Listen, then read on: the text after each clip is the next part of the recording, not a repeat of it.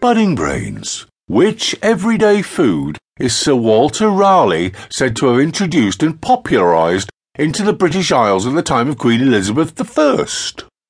Here's your thinking time.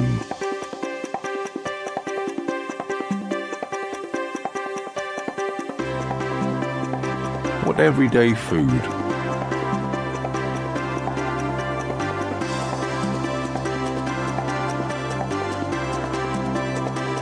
What everyday food did Sir Walter Raleigh introduce?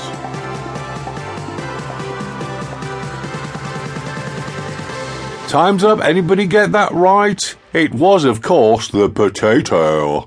However, both the potato and tobacco, which Sir Walter is also credited with introducing to Britain, were both already known in the country through contacts with the Spanish. He did help to make them popular at Queen Elizabeth's court, though, as he was a celebrated and fashionable nobleman. It would have been a bit like a pop star advertising something today. Boffs, staying with the Elizabethans, we all know that Sir Walter Raleigh was a rich and famous man, but do you know how did he die? Here's your thinking time.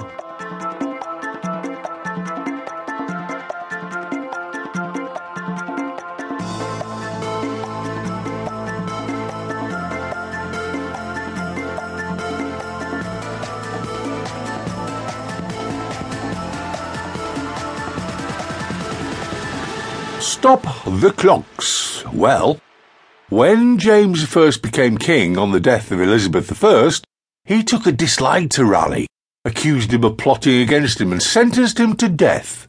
However, after a long imprisonment in the Tower of London, Raleigh was eventually released and mounted an expedition to find El Dorado, the lost city of gold. Things went wrong, however, and he attacked a Spanish ship against the king's instructions. On his return, the king finally had enough and had Sir Walter's head severed from his shoulders. Nasty people back then. Budding brains. Where would you find Violet Beauregarde, Veruca Salt, and Grandpa Joe? Hmm. Think about that one.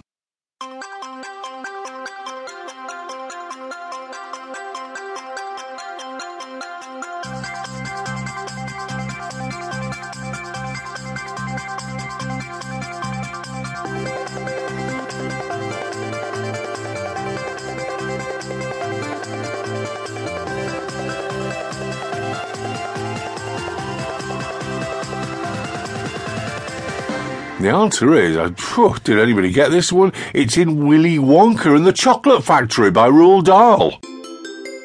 So, Boffs, an easy one for you now. Or is it? The Snickers bar once had a different name. It was the same bar, but was known as something different. What was it? Thinking time now. Think about your chocolate. Mmm, yummy.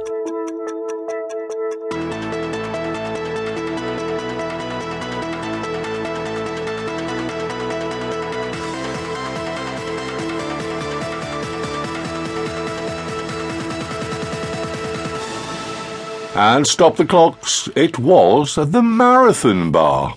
Anybody remember that? In the USA, where it was first introduced, it's always been known as Snickers, named after a favourite horse of the Mars family who created it. It was first sold in 1930 and changed its name in Britain to the Snickers Bar in 1990.